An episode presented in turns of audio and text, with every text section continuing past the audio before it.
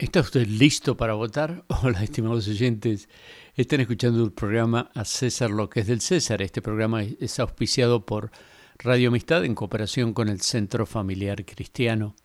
Y el día 21, en, eh, en el programa de las 11 de la mañana, vamos a tratar este asunto de las elecciones, porque es muy importante si usted es ciudadano que entienda eh, la plataforma de los partidos antes de expresar su voto. Pero es importante que expresemos nuestro voto informado. Hoy quiero llevarlos al capítulo 8 de Primera Reyes porque es un capítulo magnífico. Nos toca eh, la lectura diaria de las Sagradas Escrituras en el programa 5 por 5 por 5. 5 minutos por día, 5 días por semana y en 5 años toda la Biblia. Si usted no se ha inscrito, por favor, hágalo. www.5x5x5biblia.com www.5x5x5biblia.com y recibirá todos los días de lunes a viernes un capítulo de Sagradas Escrituras que usted puede leer o puede escuchar o ambas cosas y también eh, un comentario breve sobre el capítulo que hemos leído.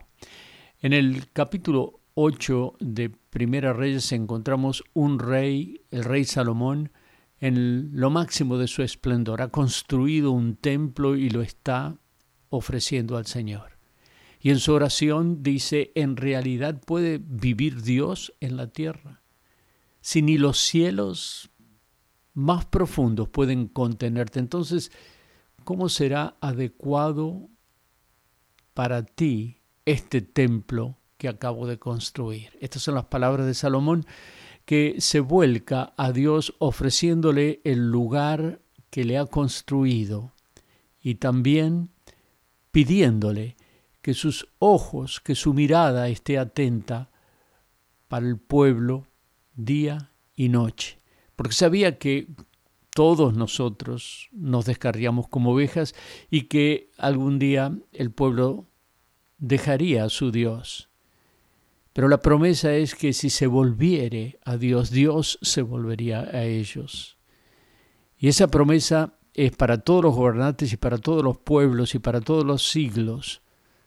Acercaos a Dios y Dios se acercará a vosotros, dice Santiago.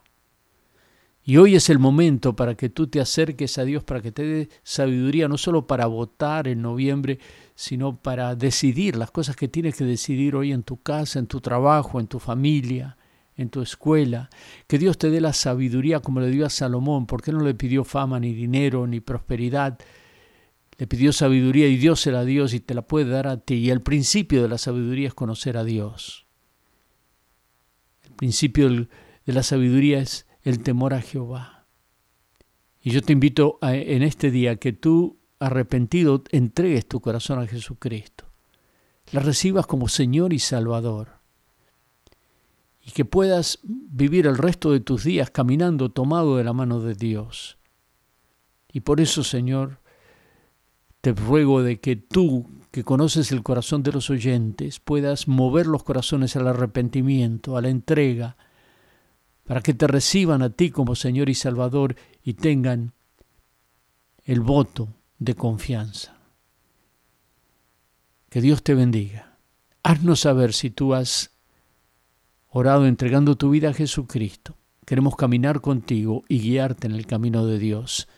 A César lo que es del César y a Dios lo que es de Dios. 281 340 2400.